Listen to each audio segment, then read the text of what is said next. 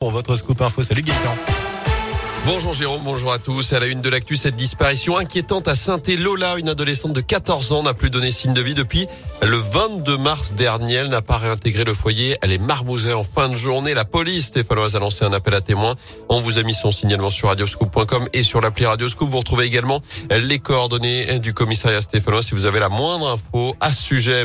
Dans l'actu également, un bâtiment tout neuf pour la psychiatrie au CHU de saint Alors que les derniers travaux sont sur le point d'être bouclés, les premiers patients arriveront à partir de lundi prochain. Particularité, ce bâtiment de quatre étages regroupera sur le site du CHU à l'hôpital Nord toutes les unités d'hospitalisation de la psychiatrie stéphanoise. Jusqu'à présent, les patients étaient dispatchés entre Nord, l'hôpital de Bellevue, celui de la Charité. Nathalie Raffin est cadre de santé sur le pôle de psychiatrie. C'est euh, une vraie révolution parce que d'avoir tous ces hospitalisations au même endroit, bah, ça n'a jamais existé au CHU de Saint-Etienne pour le parcours de soins pour les patients. Ça c'est hyper important euh, parce que les patients de psychiatrie ont des pathologies psychiatriques mais aussi des pathologies euh, somatiques. Donc l'accès au plateau technique est important, l'accès à la radiologie, l'accès euh, voilà à la pharmacie. Et puis ce qui est euh, très important pour nos patients qui étaient initialement sur le service de Bellevue, c'est qu'il y avait beaucoup de chambres doubles. Toutes les chambres n'étaient pas équipées de salle de bain. Là, chaque chambre sera équipée d'une euh, douche et du coup que des chambres individuelles. Alors c'est très important pour les patients.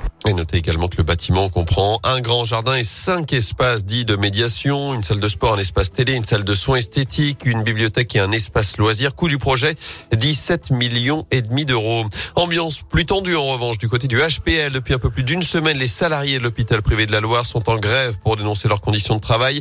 Il y a encore une quinzaine d'agents de services hospitaliers se sont rassemblés devant l'établissement pour faire part de leur ras-le-bol. Ils réclament notamment de nouvelles embauches et des augmentations de salaire.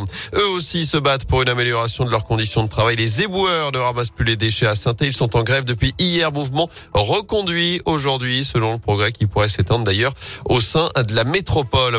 En Haute-Loire, une enquête préliminaire ouverte par le parquet national financier en cause des soupçons de favoritisme sur l'attribution d'un marché public ces derniers mois au Puy-en-Velay. Il s'agit de la gestion de la future halle du marché couvert, marché à 8 millions d'euros sur 10 ans.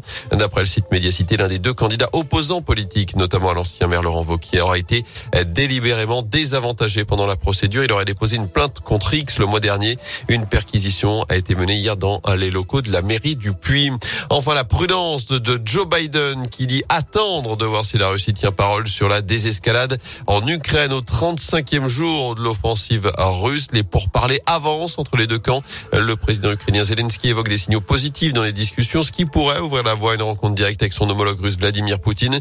De son côté, le Kremlin annonce qu'il va réduire radicalement, je cite, son activité militaire en direction de, de Kiev et de Tchernigiv.